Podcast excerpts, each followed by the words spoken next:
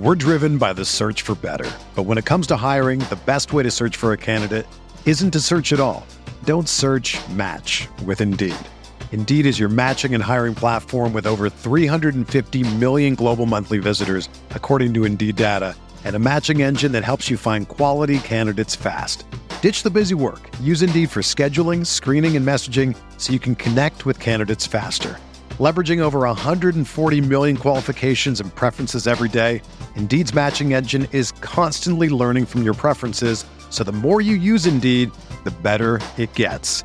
Join more than 3.5 million businesses worldwide that use Indeed to hire great talent fast. And listeners of this show will get a $75 sponsored job credit to get your jobs more visibility at Indeed.com slash BlueWire. Just go to Indeed.com slash BlueWire right now and support our show by saying that you heard about Indeed on this podcast. That's Indeed.com slash BlueWire. Terms and conditions apply. Need to hire? You need Indeed.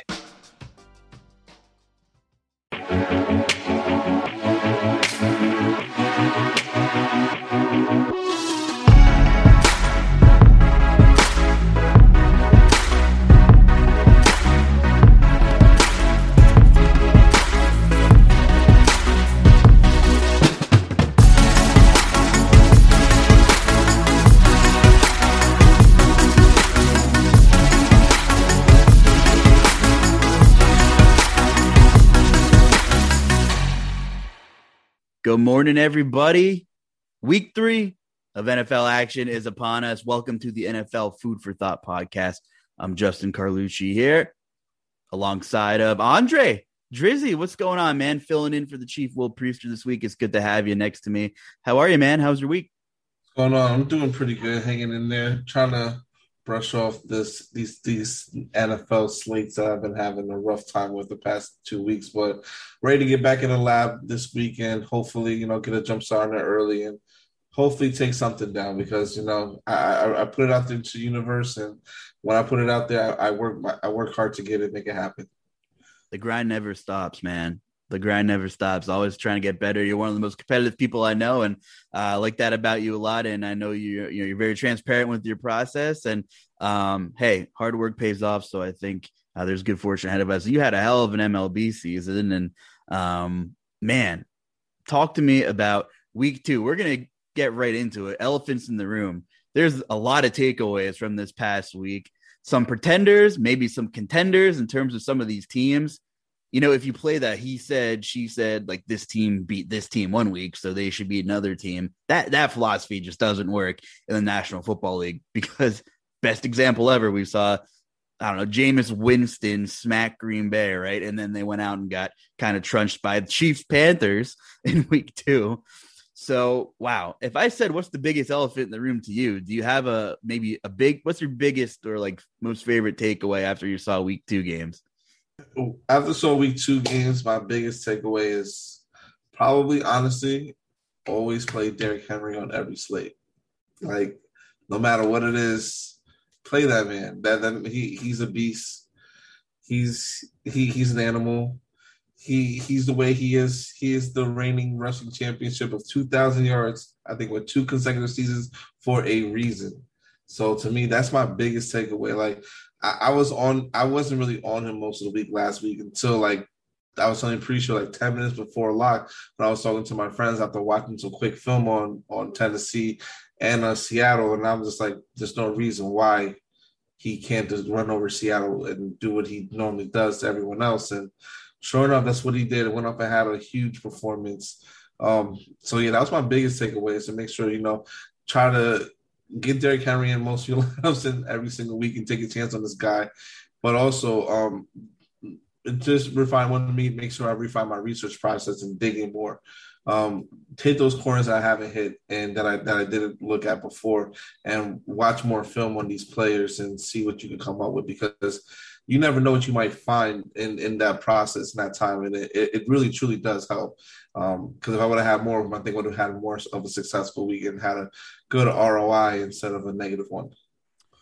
Yeah, and we'll get to uh, story time and uh, GPP food of the day at the end of the show. But uh, last week on this podcast, I said to Will, I said the most Titans thing ever would be to go into Seattle and win that ball game. And sure as shit, it happened. Uh, wasn't uh, pretty. It wasn't ideal. Uh, Henry had the huge second half.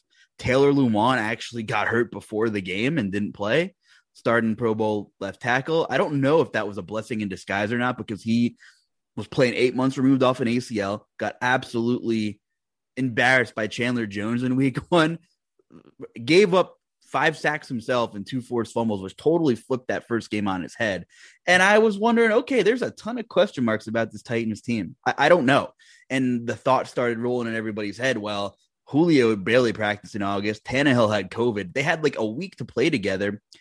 They look like they didn't miss a beat uh, against Seattle. AJ Brown had a couple uncharacteristic drops, so I guess it doesn't hurt to have a Hall of Famer on the other side of him. But I was just so impressed with how in sync Tannehill and Julio was, and and Tannehill in general, 350 yards, no touchdowns to show for it.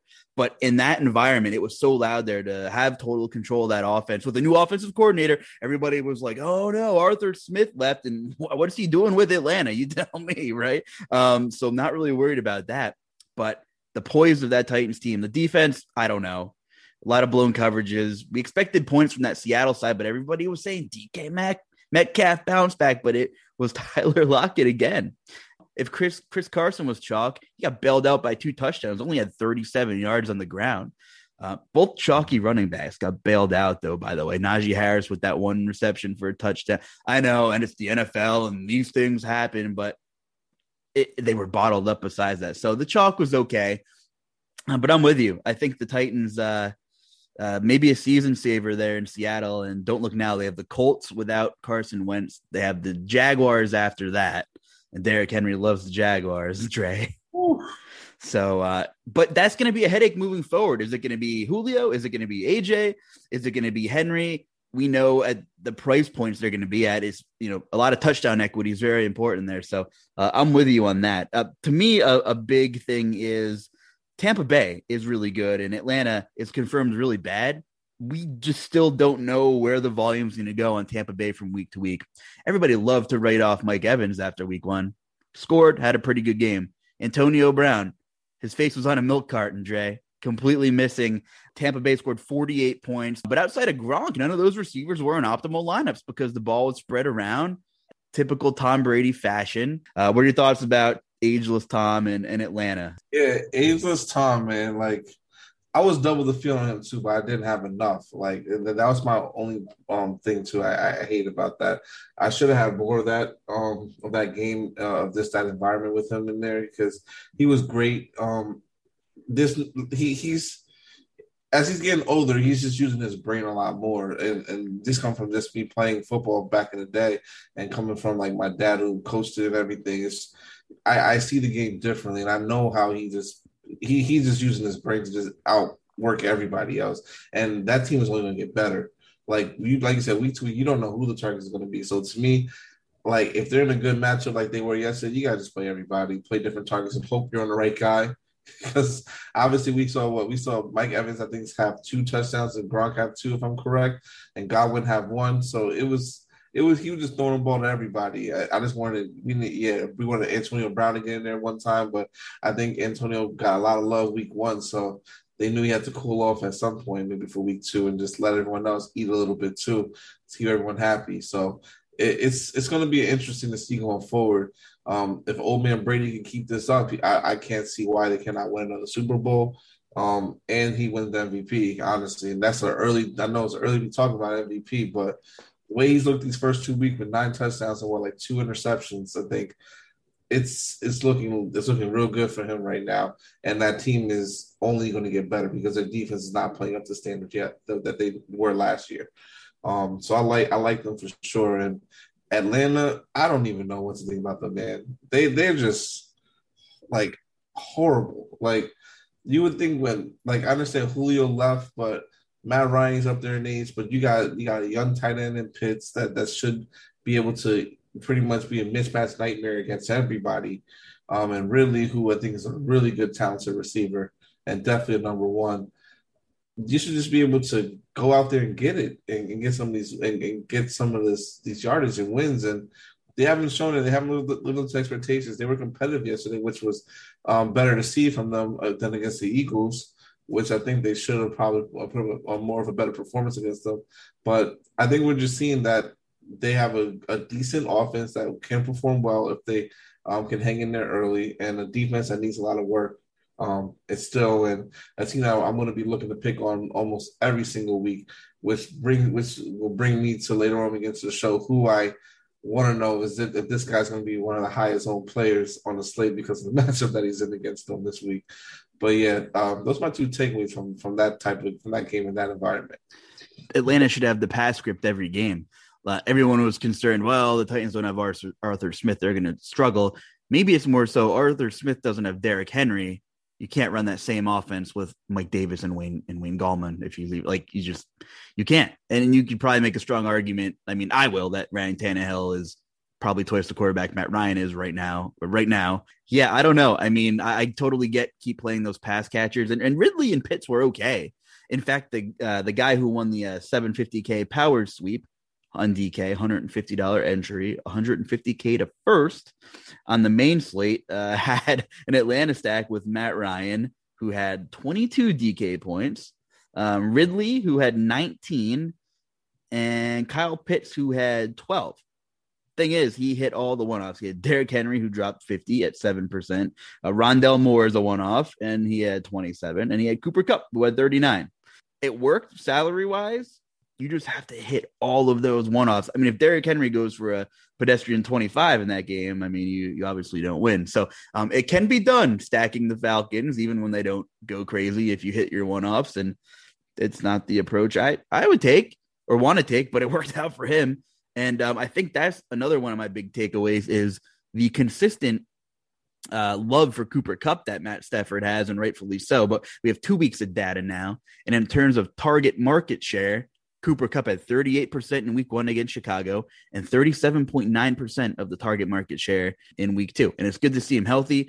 Nothing against Jared Goff, who's currently keeping it close with Green Bay as we're recording, but um, it's good to see Matt Stafford push the ball down the field and Cooper Kupp is healthy, so that that that's big for me. The air yard market share um, of some of these guys now that we have two weeks in, you know, Cooper Kupp super consistent, commanding targets through two weeks. Diontae Johnson is the fifth highest share in the league, and uh, he was injured on the last play that Pittsburgh game, and we'll talk about injuries. Reports today were that he seems to be okay, although he's questionable, which is big. So, um, just seeing these guys get consistent work. Um, the big one for me, in terms of not seeing consistent work, is I'm assuming you watched Sunday Night Football between Baltimore and Kansas City. Tyreek Hill, 42% target market share week one. Baltimore doubled him most of the game. 13% of the target market share. Mahomes was hitting everybody else on the field, couldn't get the ball to Tyreek. Do you think teams are going to take this blueprint? And like, how would you build with Kansas City moving forward? I, I know it's one game, but it, it was certainly interesting. And I still kind of can't believe Baltimore won that game looking back at it. But Tyreek, quiet night over there. What are your thoughts? I thought it was a good game plan, honestly. Um, that's the way I think every every team should attack Tyreek. He's he's he has track speed on the NFL field. That, that's the best way to describe it. This man is just the fastest guy in the league. You have to double team, pay him the attention, just hope someone else beats you. They have a lot of other guys that, like, obviously, you got Hardman there, you got um, Pringle, and then you also got a, uh, Travis Kelce there, um, who who who received a lot of the targets, which is which is good for him. But going forward, if teams were to run this type of um, defense against them, there's no reason why they can be successful. But I don't think every team can or has um, the necessary pieces or as far as on defense to keep up with that speed, which I think is um, eventually going to get to them and hurt them. But I, I think that honestly, like uh, going forward when it comes to fantasy matchups, I think we should definitely keep that in mind. But still play Tyreek because all it takes is one catch, one one big play from Tyreek, and he can break a slate. He can break, he can break defenses' backs. Um, and that's that's to me that's the thing I take away from it mostly is, hey, I, I will look into it because Baltimore is also a, a, good defense. They have a good defensive minded coach. They lost two of their, um, they lost two um, key players on defense. Um, one of them obviously being a corner, but um, I just think that you can you can take you can take some things away from it with the blueprint, but still continue to play these guys, and that's a different animal as far as the matchup and with Baltimore. But any other team, like like if they were to play Jacksonville, I'm not going to worry about Tyreek Hill not being able to get open against Jacksonville because he's going to find a way. Um, or if not, Andy Reid's going to put him in situations moving around on the field a lot where you can't double team him. Um, so I think we might see a lot more of him coming out of the slot more too, which will help out a lot um, of trying to take away from that double team and moving around on the field. I think you're muted. Yep. Uh, what else you got from week two? I know we talked about a couple of guys pre-show, and you mentioned the Vikings. Yeah. Um, uh, One thing I got with the Vikings, you know, Vikings. I, I, told my friends this, and this is one thing I've, I've always said about Kirk Cousins.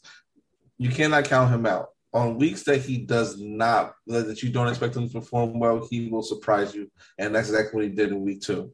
Um, he performed really well against Arizona, which I wasn't expecting. So I was wondering if that defense was actually really a good defense with the way they got to um, the Titans week one and Chandler Jones having five sacks. But um, as you see, um, uh, the Cardinals lost a lot of players. Um, actually, got a lot of players that were hurt on defense for what I'm looking at here from the injury report, um, which I think contribute to it a little bit too. Um, but I, I, still think that um, you got to take chances on, on Kirk Cousins. See, he has he has three good receivers now: Osborn, uh, Jefferson, and Thielen. To me, and, and then a running game um, when you can either put on Mattison or Cook. To me, that's a good offense. I think there'll there'll be something that Green Bay has to uh, contend with this year um, for the division. Um, but I, I, overall think that they're a good passing attack and someone you should definitely look at every single time, every single weekend in the matches that they take, um, and and just move on from there. But uh, also, one thing I took away from a DFS perspective is play the guys that you that you want to play. Um, don't let no one talk you off of those plays because um, that's very very important. And um, one thing I also took away was making sure my player pool, as far as what quarterback play is, is narrowed down and taking more stands because that's what I think NFL is about. Uh, the a lot of volatility you have, you can't play everybody. Um, this is not like basketball or or baseball. Um, the sport is different where one play can change everything. Um, I could, especially if you're one percent owned or or a high owned play, because obviously we know how how it goes, and anyone could be anyone on any given Sunday. So take those chances. If you like a quarterback that no one thinks is popular, play that guy. If you like him a lot and you find a reason to play him, um, but just try to make sure you know your your your your your, stru- your construction is different and and you have the right plays in place um, to go with that and the reasons to play those guys. Here's a, a burning topic here. You're a Saints fan, so I know that's probably not what you want to talk about, but for for DFS purposes, like should someone be worried about Kamara, who actually played more snaps percentage wise than he did week one, or, or what's going on Winston? How long's his leash? What what's your take on New Orleans and, and Kamara, probably most importantly? Honestly, like I, I like Kamara a lot. And I was high on him at the beginning of the year, but then like if you go back to even when Winston was playing with Tampa Bay, he didn't target the quarter. I mean, the, the um, running back a lot in the backfield for those passing catches, which which is what Drew Brees did um, when he wasn't throwing it down the field. Um, and I think that Sean Payton wants to get the ball down the field more, more as much as he possibly can. So to me that that takes away that's going to take away from a lot of Kamara snaps. So to me, I think you still have to play Kamara every single week because those those just chances that that can happen where he can get ten targets in the passing game and get about ten to fifteen uh, rushing attempts and he can break one of those loose. But I just think that the target share is just not there, even though it should be, especially with Michael Thomas not being out because um, they want to push the ball down the field. So um, that that's why I take away from it is is play him, but also make sure the price is right. Um, I don't know if he's on this. He's on this week's slate coming up. Let me check real quick. Uh, running back. I don't. I don't. Yeah, he is there. He's playing against New England. He's at eighty two hundred. So they would. So the market is adjust pretty quickly to to his role um and how and how he's being used mainly. Um, and as you see, he had 20 attempts in week one to only eight attempts in week two. But, but that also might be just the way the game has been going too, because they were down to to Carolina pretty much all game. So I, I it, it, we might have to wait maybe one more game to see more get more data on it because he also was targeted. Um, he was targeted six times and had four and had four receptions in that game as well. So it might it might just have to wait out and see and how effective they're going to be. And they really had a good game plan against Carolina. I didn't get a chance to watch the film yet on that, but I probably will take a look at that tomorrow morning. um, just to get an idea of what happened. But I, I think you can't write them off yet. But at the price of this week of 8,200 going against New England, someone I might be a little, maybe a little bit interested in, but not that much. It depends on how how everything else breaks out in the slate um, and what other plays that I, that I find that I like. Here, here, if there's a silver lining, he led the team in targets in week two, which was six. He's not getting peppered with them like Brees was, and he had four in week one, which was second on the team. Yeah. The thing is, like, okay, Sean Payton wants to push the ball downfield. Who's he going to throw it to? Like, what? Ha- where's Marquez Callaway? Where's the preseason hype train? Like, can you get? Is he relevant right now? Is my and by the way, I'll piggyback off this so I can pass the mic back over to you the old cliche Bill Belichick takes away the opponent's best player. Do you buy that crap or not? Like, can you take away Kamara out of a game? I, I don't know. What are your thoughts about this one? He's going to be contrarian. Like, I think people will probably shy away from Kamara. I mean, he, you know, we're used to him coming in at 20, 25% right in tournaments because he's so damn good. But I mean, we might see 10, 12% this week at that price in the matchup. I like. There's no way to me you take Kamara out of the game just because he his rushing ability and his passing ability out of the backfield. I don't know how you'll be able to to do that because he always break one off for for a long run. And from just looking at the Jets game yesterday, um, they can still run the ball a little bit on on the Patriots. Um, I don't think they're fully healthy yet, um, and capable and having one back to where they can get do well on defense yet.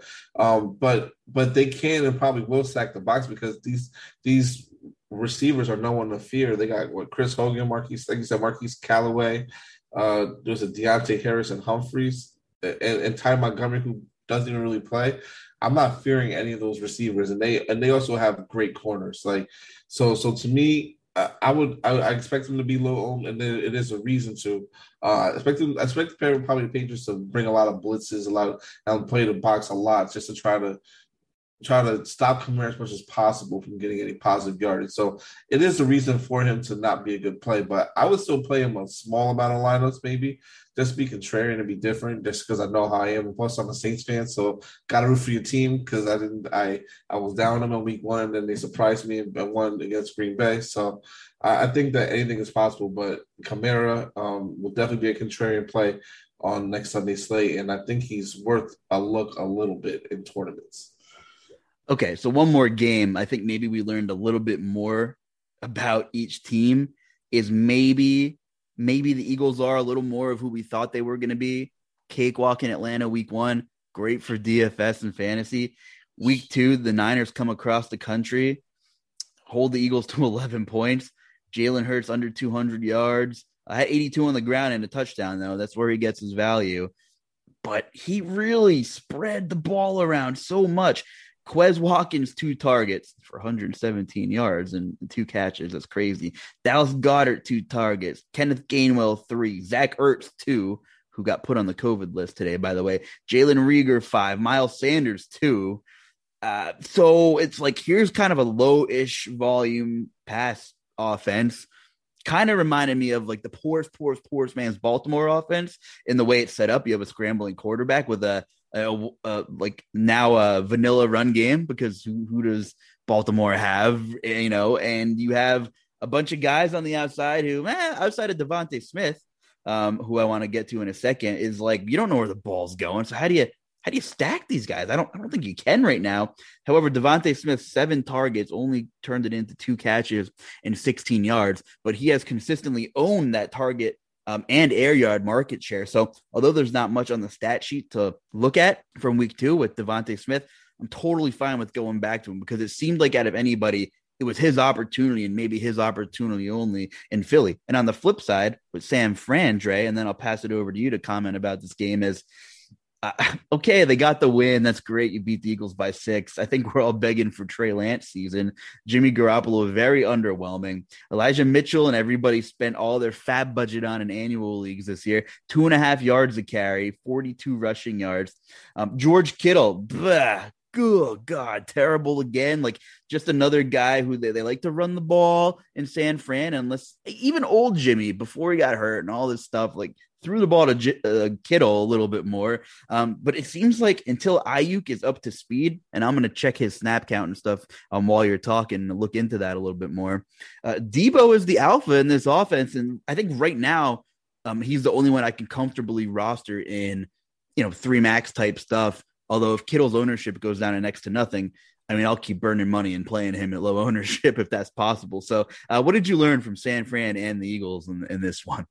Well, I think we have to take away, given the fact that both defenses actually are pretty good. Um, I honestly thought that San Francisco, I I, tar- I, I, I actually made place to spend on scores and sorry for the people. So I really thought the Eagles were going to pull that one out of wings. I, I didn't really think that the 49ers were going to be that great, that good of a defense this year with a lot of their people um, out and on IR. Um, since they have a pretty a decent amount of people, especially their um, um, their top people um, and starters, but they they still performed well. Um, and it was like I said, always next man up, and they they stepped into the plate and, and played well the Eagles, and it was a, a smash mouth of a game. Um, I think you just when it comes to the Eagles side of it, you have to just target DeVonta Smith. You can't target nobody else on that team. Maybe Dallas Goedert, um, that's the one, only other person I would look to because I'm pretty sure he has a big target share too as well. Um, but just just, just hurts um, paired with, with Smith or or Goedert is the way I would go with that team. Um, everyone else is viable, maybe in, in big large field like Milly Maker GPPs. Um, if you want to go that route, but other than that, just those two guys are the main guys I could take away. But um, um, and then with when it comes to San Francisco, oh, Miles Sanders as well. I'm sorry. I forgot about him. He's someone you definitely have to play. He's like I know he didn't play um, play that well last week, but he this this amount of work he's going to get, you have to consider him every single week that he's on the on the field because he's going to get he's going to probably get those short passes, dump offs in the backfield. He's going to get the the rushing attempts too as well. So he's like in a mini way, like a mini Alvin Kamara, which a lot of these running backs are are mostly trying to go um, these days. I feel, uh, I feel so. He's someone I definitely would take a look at for sure, and he can um, obviously have any type of GPP winning upside in almost any any game that he's that he's featured in. Um, and then when it comes to the 49ers, Jimmy G is not the same Jimmy G as we used to know and and before. So, but that that offense is just a mess. Shanahan, I don't know what he is doing. To me, that that kind of it, it boggles my mind. Um, I didn't have no shares of that running back um, committee last week, and I'm proud of it because it's it's just a mess. He always wants to feed a hot hand. It's no true one back situation. To me, the hot hand is whoever is whoever can run through the whoever do, run run well that play through a line that's blocking well is a hot hand, I guess, and, and breaking tackles. But every running back is going to pretty much break tackles and fight for yardage. That's what the nature of a running back is. Someone who's played that position. Um, so I would I would pretty much not touch the running backs at all. And they actually just brought in two guys this week because I think all three of the running backs got hurt that game. Hasty got hurt. Um, he's actually out, I think, um, with the high ankle sprain. And then we got Elijah Mitchell with the shoulder, for what I'm looking at here. And then Trey Sermon, um, he got a concussion. So all three of the running backs still end up getting hurt in one single game, and they're bringing in two guys that, from what I saw earlier. Um, I can't remember who they were bringing in. Let me see if I can pull that up really quick. Uh, I believe one of them was um because they're, they're going to be fantasy viable, I think, for week two if they're even on the slate. Um, if they're if they're even on the slate um, for week two, if they, they don't have a bye. Hmm. I gotta. I'll, I'll get back to that and find that out. But I know they did bring in two running backs that that I think will end up being probably really cheap guys, especially if they're on the slate that maybe you can look at if they're gonna if they're if they're gonna get some playing time and get a lot of work. But that's yet to be seen when it comes to Kyle Shanahan and him um, favoring one guy over the other.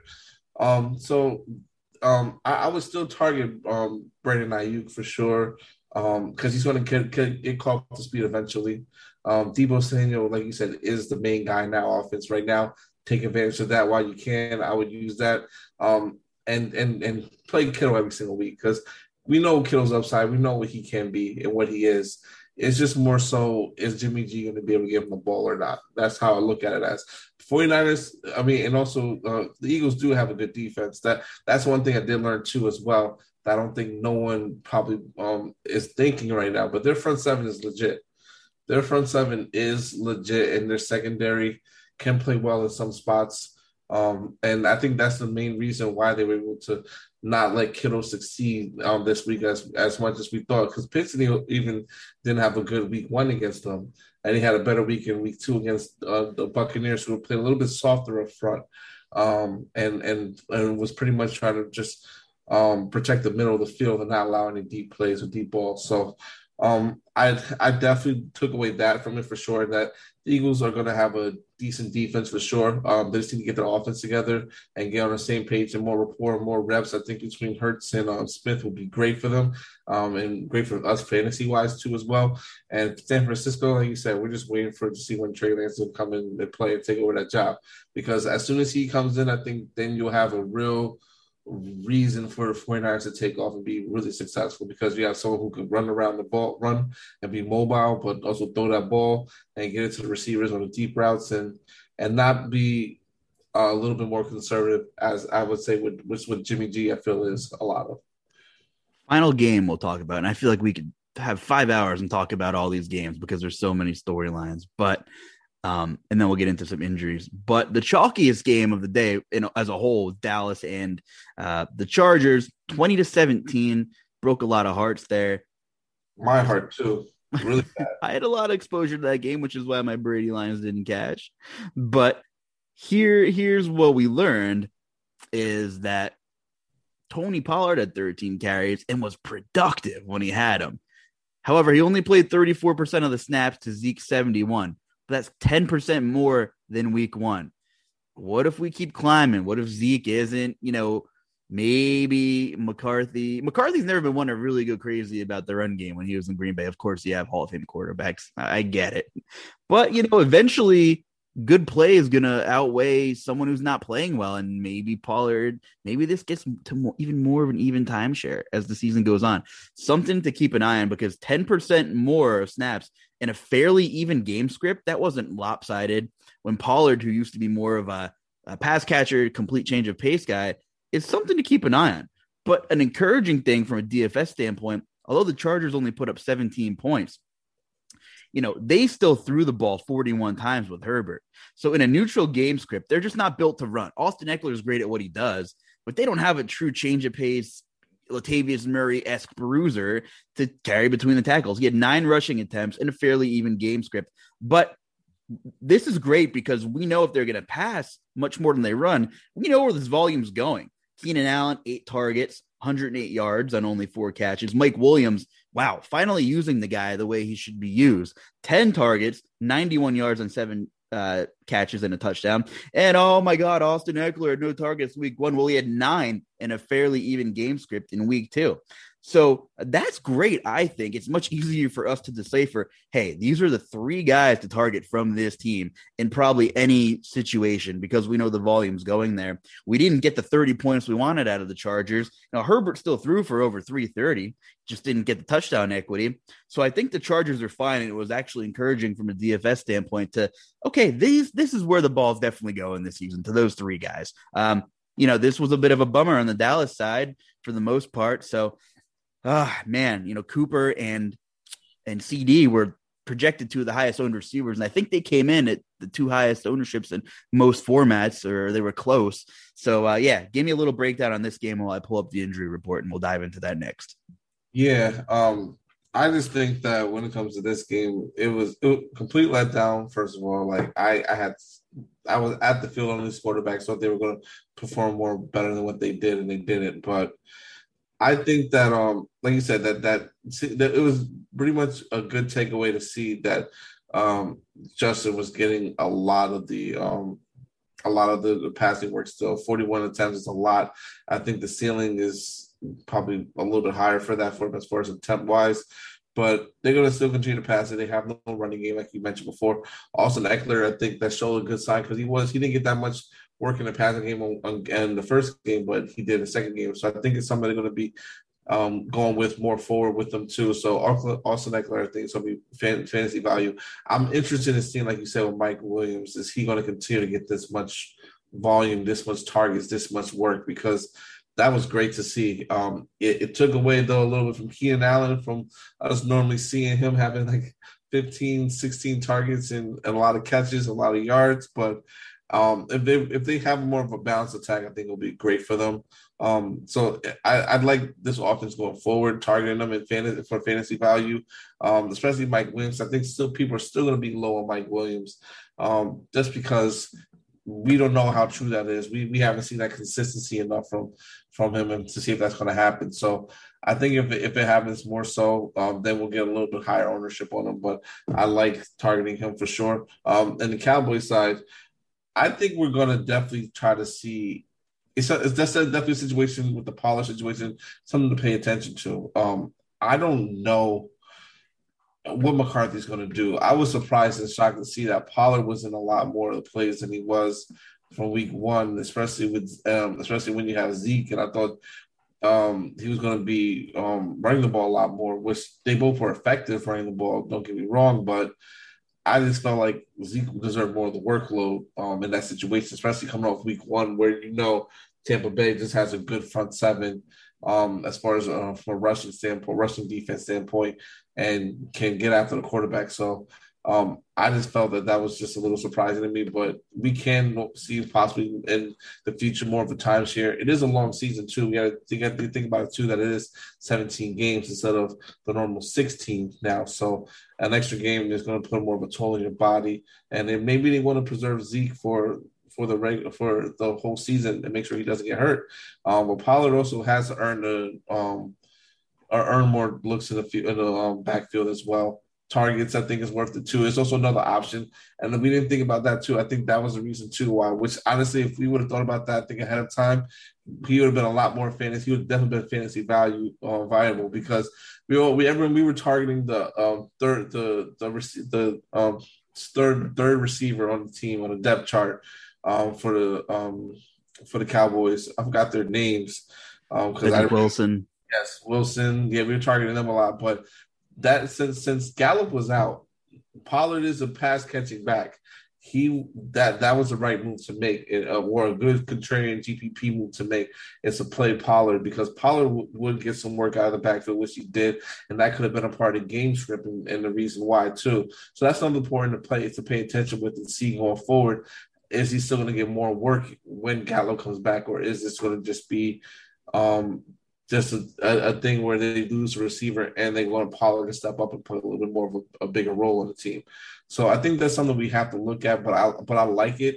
Um, I think it makes them more dynamic going forward, um, and it should be something that we should um, be excited about going forward, especially using them in fantasy. It, I know the game wasn't the pace we wanted it to be, but um, it showed also that the Cowboys have a little fight them defensively, even though I still think they're horrible um, and not that much better than what they were last year. Um, but I think that we can still target all these guys in, fan, in fantasy.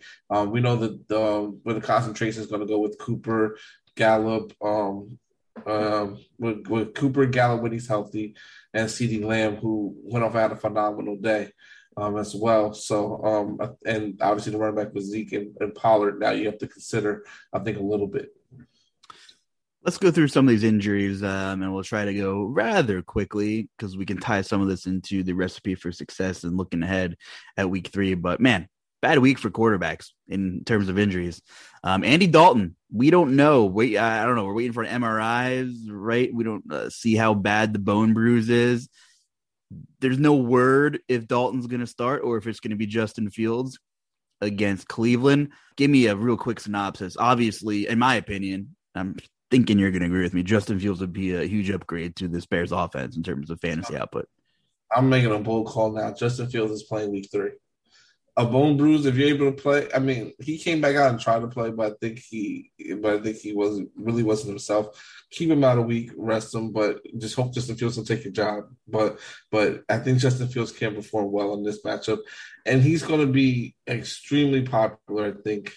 Uh, what is his price on let me look at this price. Fifty two hundred on DK. Fifty two hundred on DK against, uh, and then we have what is it on FanDuel? Oh goodness gracious! Play in just a second, but keep going. I got you. Uh, Sixty five hundred on FanDuel. Yeah. He just gets a tough matchup against the Cleveland defense, which which is a pretty good defense, but I think he's still worth a fantasy shot in deep tournaments and big, big, big field tournaments because you never know what can happen.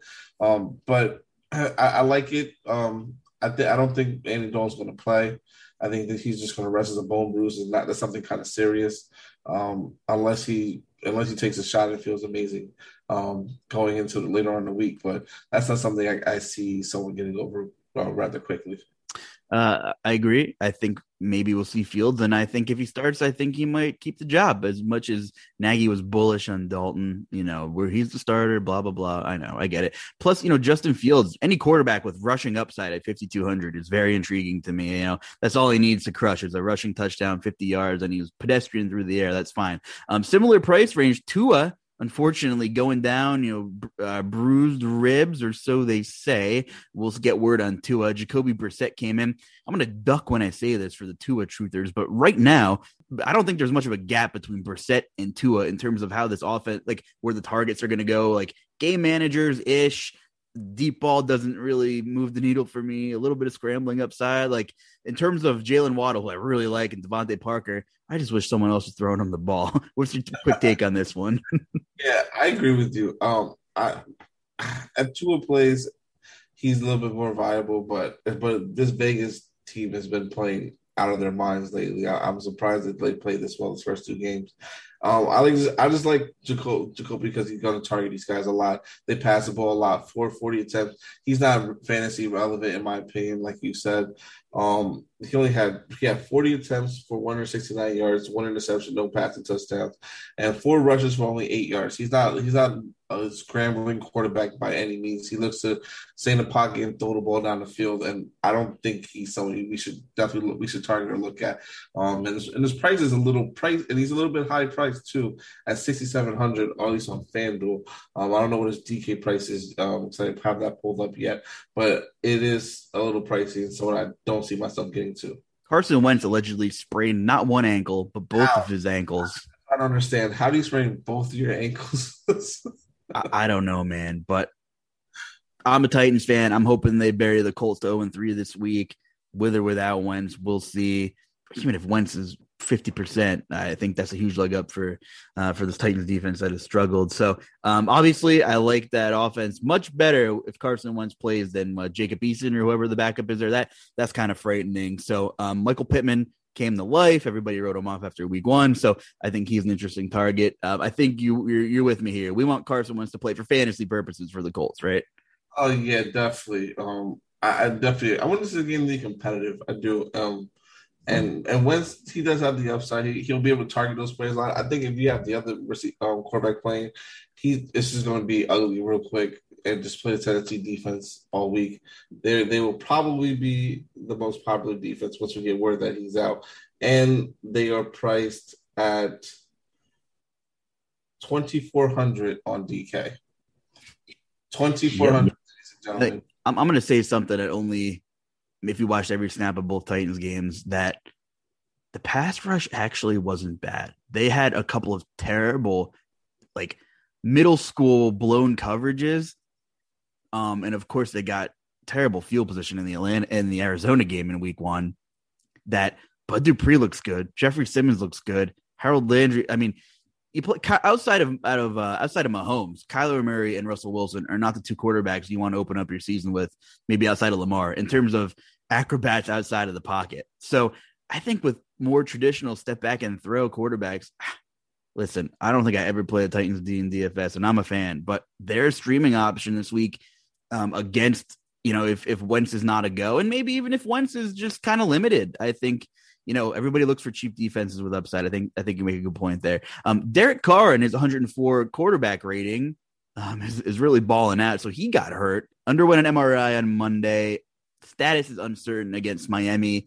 I, I guess since no one's super worried about it, my gut says he probably plays, but you know, we'll see about that. One thing, I, another injury I did see on the timeline is apparently Darrell Henderson's banged up, rib injury.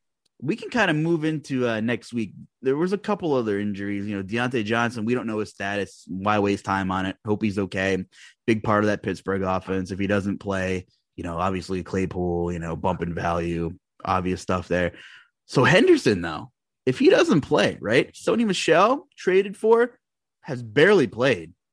The kicker is he's going they're going up against Tampa Bay in that ferocious defensive line there. So we can kind of open up our recipes for success segment here, looking ahead with if Henderson's out, what do you do with Sony Michel at 4,900? I know it's a big if, but that popped up a couple hours ago. And, uh, you know, rib injuries for a running back are not uh, usually comfortable. So let's, let's start there. I mean, 4,900 on DK. What, what do you think his ownership would even come in at? See, I don't know. Like, I want to say about 10, 15%, I would like to say his ownership coming in that. He ran the ball pretty well too on 10 attempts for 46 yards when he came in against Indy on those last couple drives.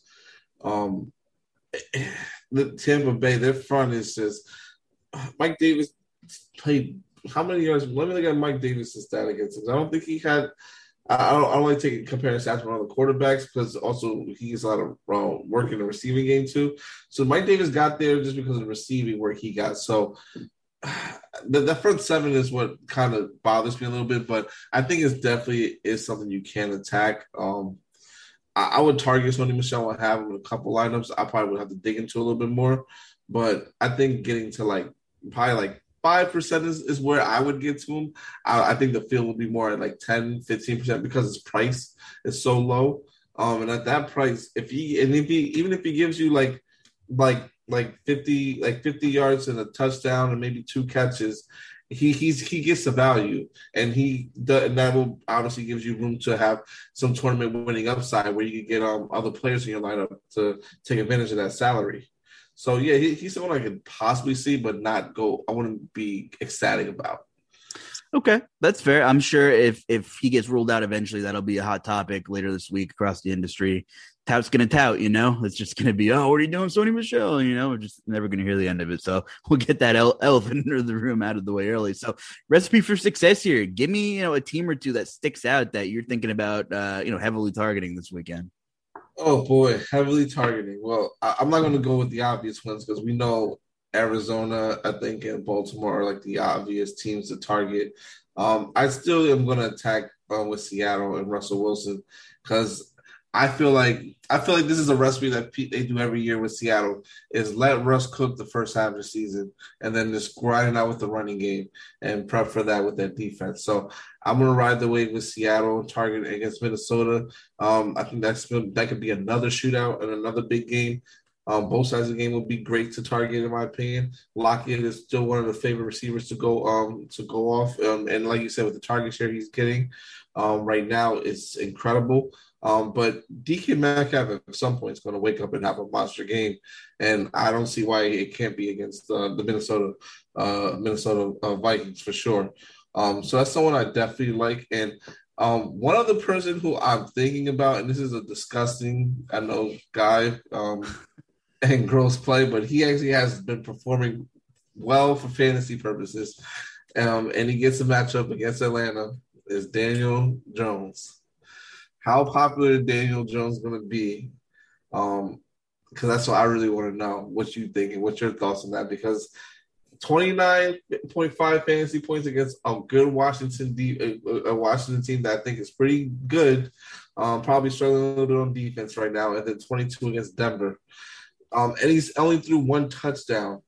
That, that's the thing, only one touchdown. That, that rushing upside it helps him a lot too. So I, I, like Daniel Jones a lot this week, and I can't seem to get away from it. The price at 58 is really good, and and I I love pairing him with with a guy like um, Sterling Shepard, who I think they have a great rapport, and that's my number one um, team um, players to target from that team for sure.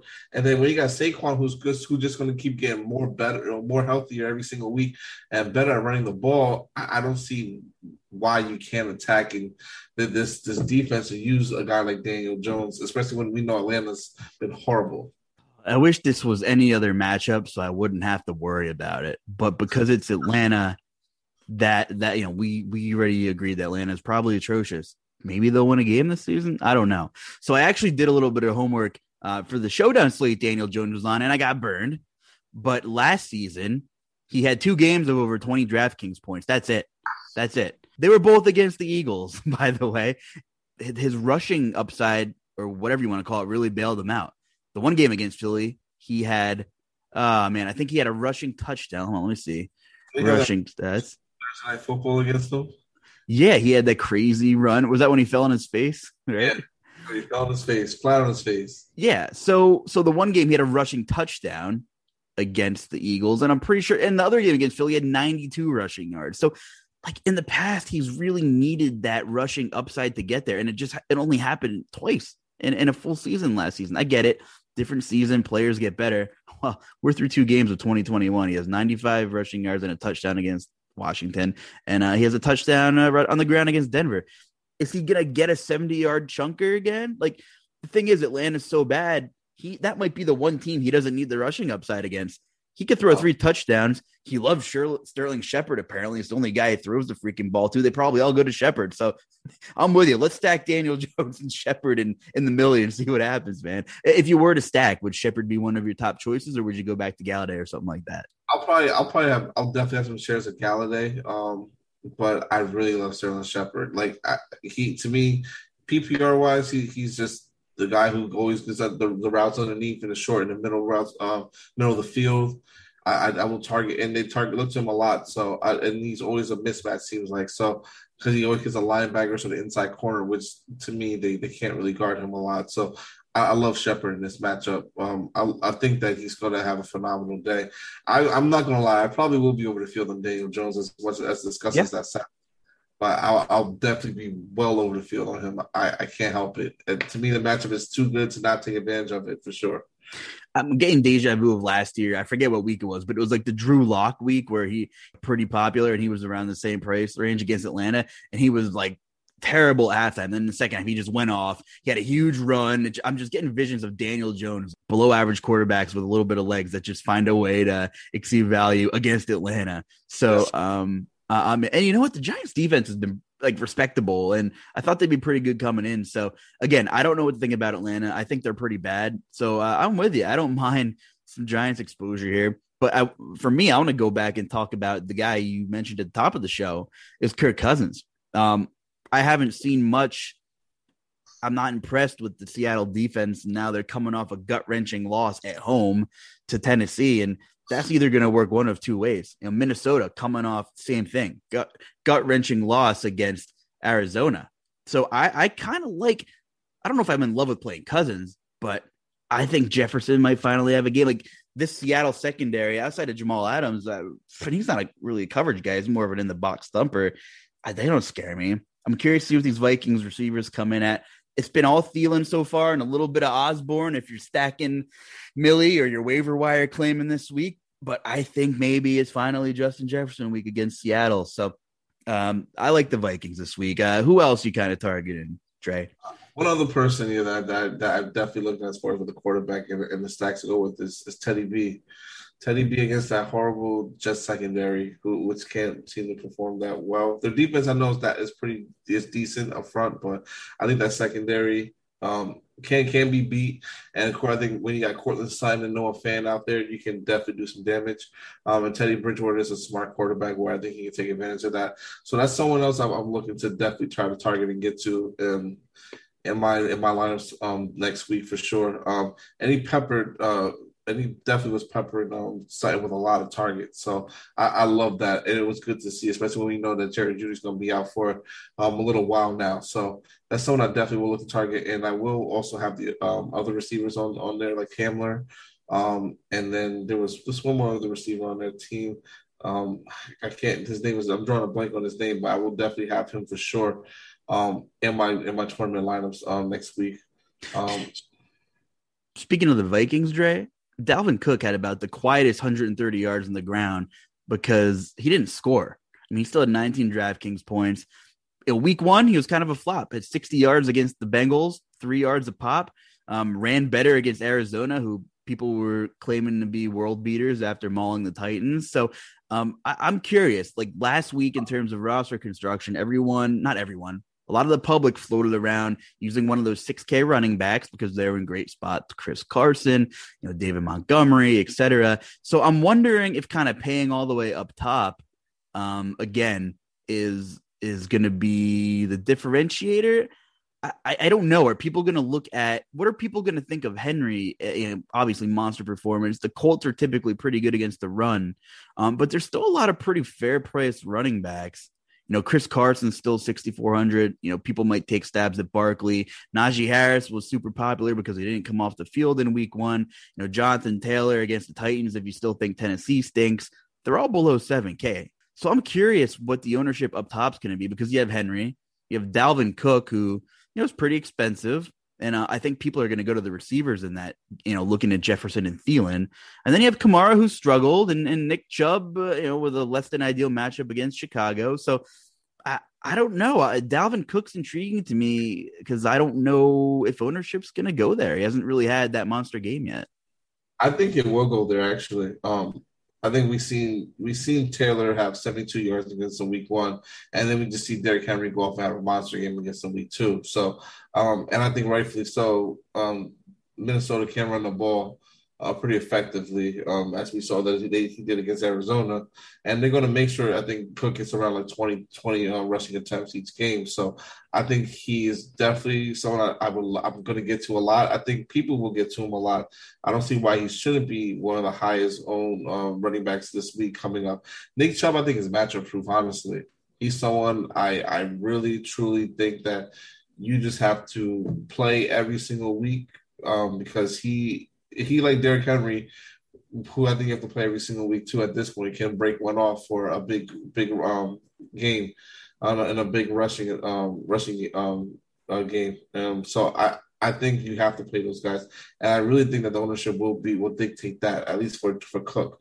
Henry, I don't know if we're gonna have re- if we're gonna have it like we did like we used to in the past where we had like people who are just look at stats obviously and see that Henry had a had 182 yards on the ground, and then he had three touchdowns and 50 fantasy points. If we have people like that, then yeah, I think then Henry's going to be popular. But I think that Henry is someone where I I think the field's going to be lower on. Um, if they are lower on him again, and if he's end up being single digit digit owned, I think I'm going to play obviously double the field on him because it's going to be low ownership to begin with. But um, I don't think he's going to be that popular compared to Cook. I think Cook to be the most, like I said, the most popular one on the slate. But I do have a sneaky running back that I do like that I that um impressed me a little bit that I don't think anyone is going to play um a lot of, but he seems to to be getting a lot more work um in that offense with um that I saw. And the Giants are good up front, but uh, I think it was Patterson. Uh, Patterson is someone I look at forty six hundred. Um, I know it's a boomer bust play, but this man had two touchdowns on Sunday against um, against the Tampa Bay Buccaneers. And granted, he only he had seven rushing attempts, um, and then he had a uh, he had like five uh, receptions. But if he's going to get seven rushing attempts a game at 4,600, all he needs to do is give me a touchdown with that, and and and get about 50 yards. I'll be I'll be fine. Career gadget guy Cordell people love playing him in Showdown when he was in Chicago. Um, let's see what his snap count was. And just going back to that Atlanta game, uh, man, Kenny Golladay, 5,600. How much is Sterling Shepard? I know you were talking about Shepard, but man, I, am assuming you can play this little giant stack and have enough money to do whatever you want with. Yeah, Sterling Shepard's only 5,900. Wow. So you can make this a whole game stack realistically and, and, and go off because the only probably most expensive guy in this game is probably Ridley, and that's 7K. Patterson saw 33% of the snaps in both weeks, but you know, with the trailing game script and they're going to need a spark, maybe he gets more involved. We saw him taking snaps at running back pretty frequently last year for Chicago and they were dinged up. So I think that's uh, really interesting too. Let me tell you a couple things that the DK algo, algo was sleeping on the wheel at. We talked about the Chargers before. So Keenan Allen is cheaper than he was last week against Kansas City. And you got to think that game script could be, I mean, they're gonna we talk the Chargers are gonna throw the ball. 6,600 for Keenan Allen. You know, the fact that he's cheaper kind of blows my mind. I would assume he's gonna be very popular. Adam Thielen is cheaper as well. He was 71 last week, 6,700 this week against Seattle. 17 targets through three games. He has three touchdowns. I don't understand those. I think we're going to see a lot of ownership go there, and rightfully so. I think we should keep an eye on Allen Robinson, especially if your bold prediction comes through of Justin Fields starting, because I'm disappointed with the lack of targets last week. Four targets. Come on. Justin Fields, if he comes in, I think he'll pepper Allen Robinson. And Man, I feel like you're scratching your head like, man, Luuch, why are you giving away some of my uh, my plays coming up Sunday? but how do you not love that price at Allen Robinson at 6,200, man? He's a good price, and, and if he is going to be uh, rookie, uh, I feel like rookie quarterbacks look for guys. I would say they they one they have good rapport with, or the best receiver on the team, so that way they can you know that's their security blanket. Allen Robinson runs enough real short routes where they can pretty much have that be his security blanket. So if Justin Fields starts, I think those targets will be peppered towards him. Um, him and Kmet, I think, will be the top two targets from there, and I, and I like that a lot. Um, and another receiver that I that I really I'm really interested in this because obviously obviously we were talking about uh, with Keenan Allen, Cooper Kupp against Tampa Bay, who that secondary, I think they lost their starter. I think they lost their start one of their starting quarterbacks on the third play um, or the third drive of the game uh, with, to a hamstring injury, if I'm correct. Um, but Cooper Kupp is only six eight hundred. I don't think he was priced up enough and he, can have another monster week against this against this team. Um, because to me, it's either pick your poison, him or Robert Woods. Who, who do you want to beat you this week? And and then if they can have some formless of a running game, they'll be fine. Um, um, to go with too. So I think this mid tier wide receivers are going to be someone to target heavy um, and and to look at. Um, Mike Williams, 6,400 as well. We got Julio Jones at 6,500, along with AJ Brown, who I think is a, a phenomenal thing to target. We talked about Sterling Shepard already at 5,900, who I love. Is probably going to be my top receiving play on the slate. Um, Marquise Brown going into Detroit against 5,600. Like Hollywood Brown at that price. I mean, I get, I get it, but he's performed well the last the first two games of the season, um, doing a lot of different routes, not just being used as a deep ball threat. So I, I like getting to him a lot um, at that price too. And up top, I feel like you always got to you always got to throw D Hop in there, um, especially against Jacksonville. But we know that already that he can have a monster game. But the, the that those to me are like the top plays. Um, obviously we mentioned Tyler Lockett, DK Metcalf as well. Um, but those are the plays I'm definitely looking at to as our early look for for next week. One more guy who uh, it's good to see healthy. Everybody was curious who would fill in for Jerry Jeudy, not fill in, but step up. Courtland Sutton, 12 targets, nine catches against Jacksonville. Is he back? Are we seeing the Courtland Sutton of uh, you know 2019 before he unfortunately got hurt? Uh, what are your thoughts there? I love Courtland Sutton this week too. To me, it's one of my one of my other top targets. I like I like him and Tim Patrick. That was the other guy I was looking at before, talking about earlier. Tim Patrick, I think, is a guy that we have to look at. He he had uh, about the same amount of tar- he had no not the same amount. Sorry, he only had four targets, which he had in the first game, but he had a touchdown each of the first two games. So that guy in the fantasy wise about forty nine hundred of a price that that gets you there. That helps out a lot. So that's someone I definitely am going to look for. And Courtland Sutton is to me one of the top plays in my opinion um, at wide receiver, and I don't think his ownership is going to be that high. I, I, don't think so. It should be, but I don't think uh, with all, all these other receivers in that price range, and people might be looking to try to go from to other games, might think that the Jets secondary is really something to fear. I, am not afraid of it. I'm just gonna play a lot of them. Um, one thing FanDuel got right is pricing up Kyler to 9K. DK, highest priced quarterback at 8,300. I, I guess I kind of understand if it's in, you know, there's a little bit different of a setup on both sites, but you know, I watched that. I watched him destroy and make super, destroy Tennessee week one, make Super Bowl worthy plays, like disgusting things, Sandlot style throws on the money. Like if it was Mahomes, we'd still be talking about it. And he, you know, he'll make some mistakes. He has three picks through two weeks, but uh, listen, his rushing upside is back. He's not running a ton, but he has touchdowns in both games. Threw, for a measly 400 yards in week two, um, and almost 300 against Tennessee, but he had four touchdowns. So I, and, and we're and we're talking Jacksonville. Like there, there's a good chance they hang 40. I don't have the team total in front of me. I, I don't think I don't think Kyler Murray is expensive enough on DK in this matchup, man. I, will be. I know we said we weren't going to talk about the obvious, but like th- that that's the play, right? Like maybe we don't overthink it. You can oh. make. We are talking before the show, Dre. You can make uh, Kate, you can make 10 reasons why you should play somebody on a slate, and I can't argue with you, but I, to me, Kyler Murray is it at quarterback. To me, if you don't have at least one lineup with them in, in, in DK or FanDuel, something's wrong with you. Just just play the guy because he even at that price of 9K, he still might be the highest scoring quarterback on the slate. Like that's how much upside he brings to that, and, and that's still crazy to think about with that price point because they're they're still cheap enough receivers where you can when, when you can go where you can get and that have the upside for GPP winnings, um, winning, winning upside in, in a tournament. So to me, that's someone I definitely want to have a lot, a decent amount of exposure to for sure. I'm gonna make my quarter quarterback pool though very small. I'm gonna try to limit it this week because there's a lot of good quarterbacks on the slate that I love so far. Yeah, I mean, really, it, it's loaded. You know, Lamar in Detroit. God, you know, we talked about that and how good Marquise Brown has been since really the second half of last year when he's been healthy. So, uh, it, it, should be a fun week and uh, you know, a good chance to kind of, uh, you know, make a dent, make some good stands here. We need to wrap up soon. So, is there anything else, you know, looking ahead, you want to get off your chest here? um, only thing I would say, real quick, is play Darren Waller. That man's matchup proof. I think he's going to bounce back in a big game against against Miami.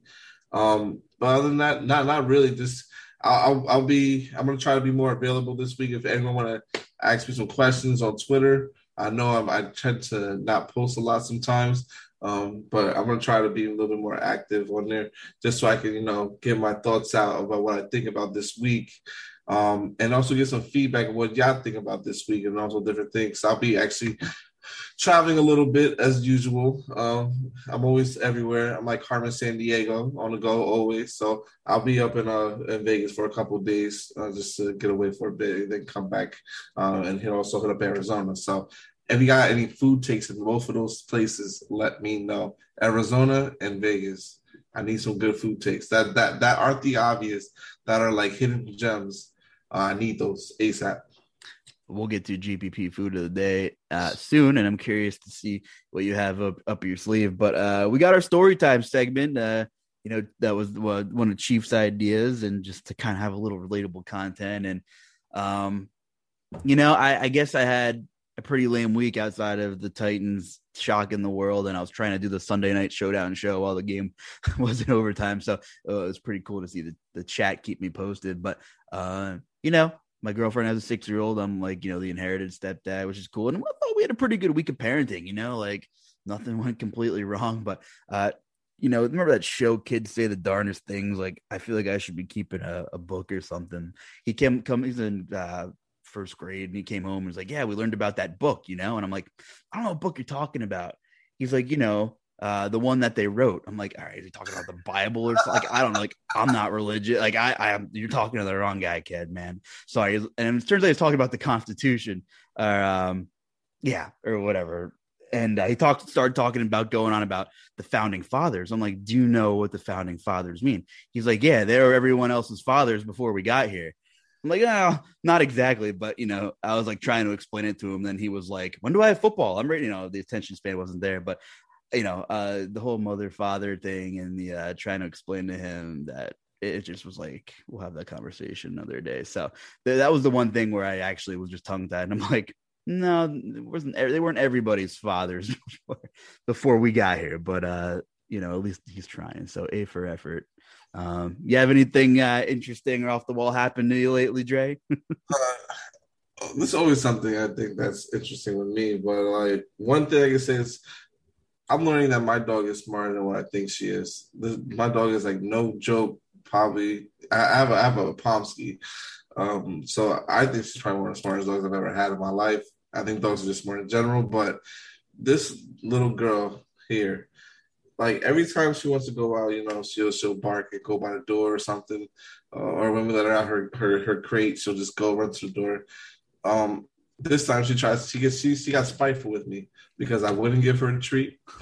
The, and so I'm at the. She's at the top of the steps. I'm down below. Like you know, hey, come on, let's go. You're not getting a treat, but let's come outside so we go. And she's just barking at me, like pretty much telling me, like, no, dad, I'm not doing it. I'm not going. I'm like, if this is what I have to deal with kids, then I don't know how I'm gonna be because I'm not patient with this. so, but I'm learning.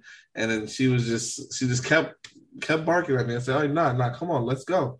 And so I said, you know what? I said, you're not getting any treats, and I don't care. I'm going downstairs. I'm done with this. So she decides to piss on the floor. she laid the law down, man. laid the, and then run away and laugh. Like I mean, not well. Obviously, she can't laugh, but if she could, I'm assuming she was laughing because she ran away, knew she was in trouble, but was happy as hell that she did it. And she knew she was, and I just had to chase her and clean it all up. I'm like, yo, these dogs spiteful first of all, but they are smart. They they are definitely smart. Um, um, it's just made me realize that wow, like I, I really want to see how, how, how much I could uh, push her to her limit as far as knowledge wise and see what she can do next. Um, so like my sister showed me this thing where um online where they have this these commands where the dog will talk back to you um and tell you like hey or, or treat no, yes, different different commands like they that. Like push the buttons or whatever. Yeah, when they push the buttons, my sister showed me that video of a dog who did that. I was asking for more treats, and she was just like, "No, you're not getting any more." She's like, "I'm hungry. I want to." Like, so I'm like, "I'm gonna get that for my dog and see what I can do." So I'll stay tuned to see how the training session is going to go for that. But I look forward to that for sure. That's funny, man. Are you are you a pushover? Like, can you stay mad at your dog, or were you?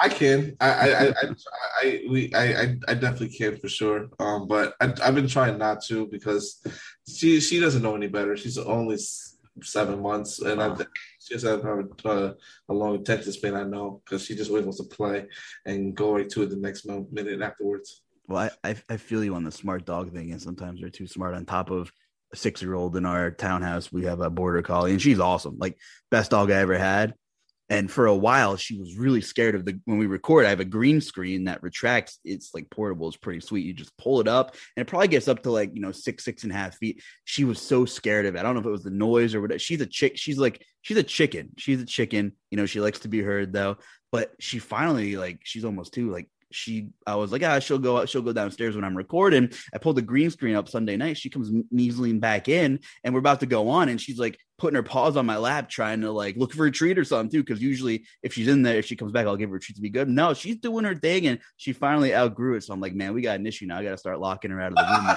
when we request. all I need to be on Grinders Live. And she like knocks the whole freaking thing down, you know, like what, do you do, man? You just, the oh, show yeah. must go on, I guess. But she just my dog actually just did that to me last week. She almost jumped on screen um, because she got let out of her, her, her cage and then just ran down here and just tried to jump all over me. At least we got an excuse if um you know, if something happens, be on, be on alert. It's probably one of our dogs just messing with us. But uh, Dre, before we get out of here, you got any food takes? You know, in in in honor of Chief being out this week for this week's podcast, um like give me give me a food take. You got a local spot. You know what do you get on game days? Like what what's going on? Give us something here. Well game days i have a recipe that i that i pretty much me um I, I try to pretty much do it almost every sunday. I haven't done it actually yet this sunday but i typically take like some type of uh, i make this dip um pretty much it's pretty simple but like i use like queso use, use like the um the Doritos uh, queso that, that they have, or not the Doritos, the Tostitos queso that they have. When you use whatever type of meat you like, whether it's uh, turkey meat, which is what I prefer to use, but you can go with beef. Um, if you want, it, uh, cook it on on thing at first, season it up real good. Put that queso dip in a pot in a pan with the meat. After you mix it all up together, um, and then put some like regular cheese on this shredded cheese. Just make make it as cheesy as possible cheese as possible. You and then you want some sour cream, you put on the side with that, everything else. Um, and then just heat up and wait for it to melt. Um, you can put a little bit of a little bit of tiny, tiny, tiny little bit of milk if you want, just to make it a little more creamy. Um, and it comes out really, really good to me. That, that's my Sunday dip that I have every Sunday when I watch football. Typically, um, I can pretty much go through a whole thing in like a, a, a sitting. It's just amazing. It's just so good. Um, so yeah, if you want to try to make it, let me know if you need if you need this is a simple recipe. You can take like 10 minutes, but to me it's like the best thing in the world and good to have on Sundays. Yeah, we just got um a, a thing of buffalo chicken dip from Costco. I don't know if that's a Northeast thing or what, but I, I have a decent recipe for buffalo chicken dip too. But everybody kind of does their own thing. They fire up the crock pot up here. So if anybody's got a good buffalo chicken dip recipe, perfect for game days, you know, I want to hear it too. So uh, we got to get on out of here though. Check Dre out on Twitter at BX Boogie Dre. Uh, Dre, what do you got on tap for this week? You want any RG stuff or anything like that? Yeah, I'll be on. Um, I'll be on a couple episodes. I, I believe for FLB um, later on in the week. I think maybe tomorrow. Um, and then after that, I'll just be prepping for football. Then I'll be on next Sunday. So getting ready for that, giving some hot takes, hopefully to Um, hopefully, you know, to win a lot of money. Um, and give some people a good place, win a lot of money, and have this bounce back week because I'm because Lord knows I need it. So we'll, we'll see what happens though. Awesome. Well, thanks for joining us. We appreciate it. Every Sunday, RotoGrinders has a grind before kickoff. Dre's on one of the early shows. I'm on crunch time at 12:30 to answer some last minute questions. So definitely uh, kick it with us on Sundays, whether you're in for the long haul or just rolling out of bed late and trying to fire some lineups in. So uh, for Andre, who's filling in for Will, I'm Justin Carlucci. Good luck in week three, everybody.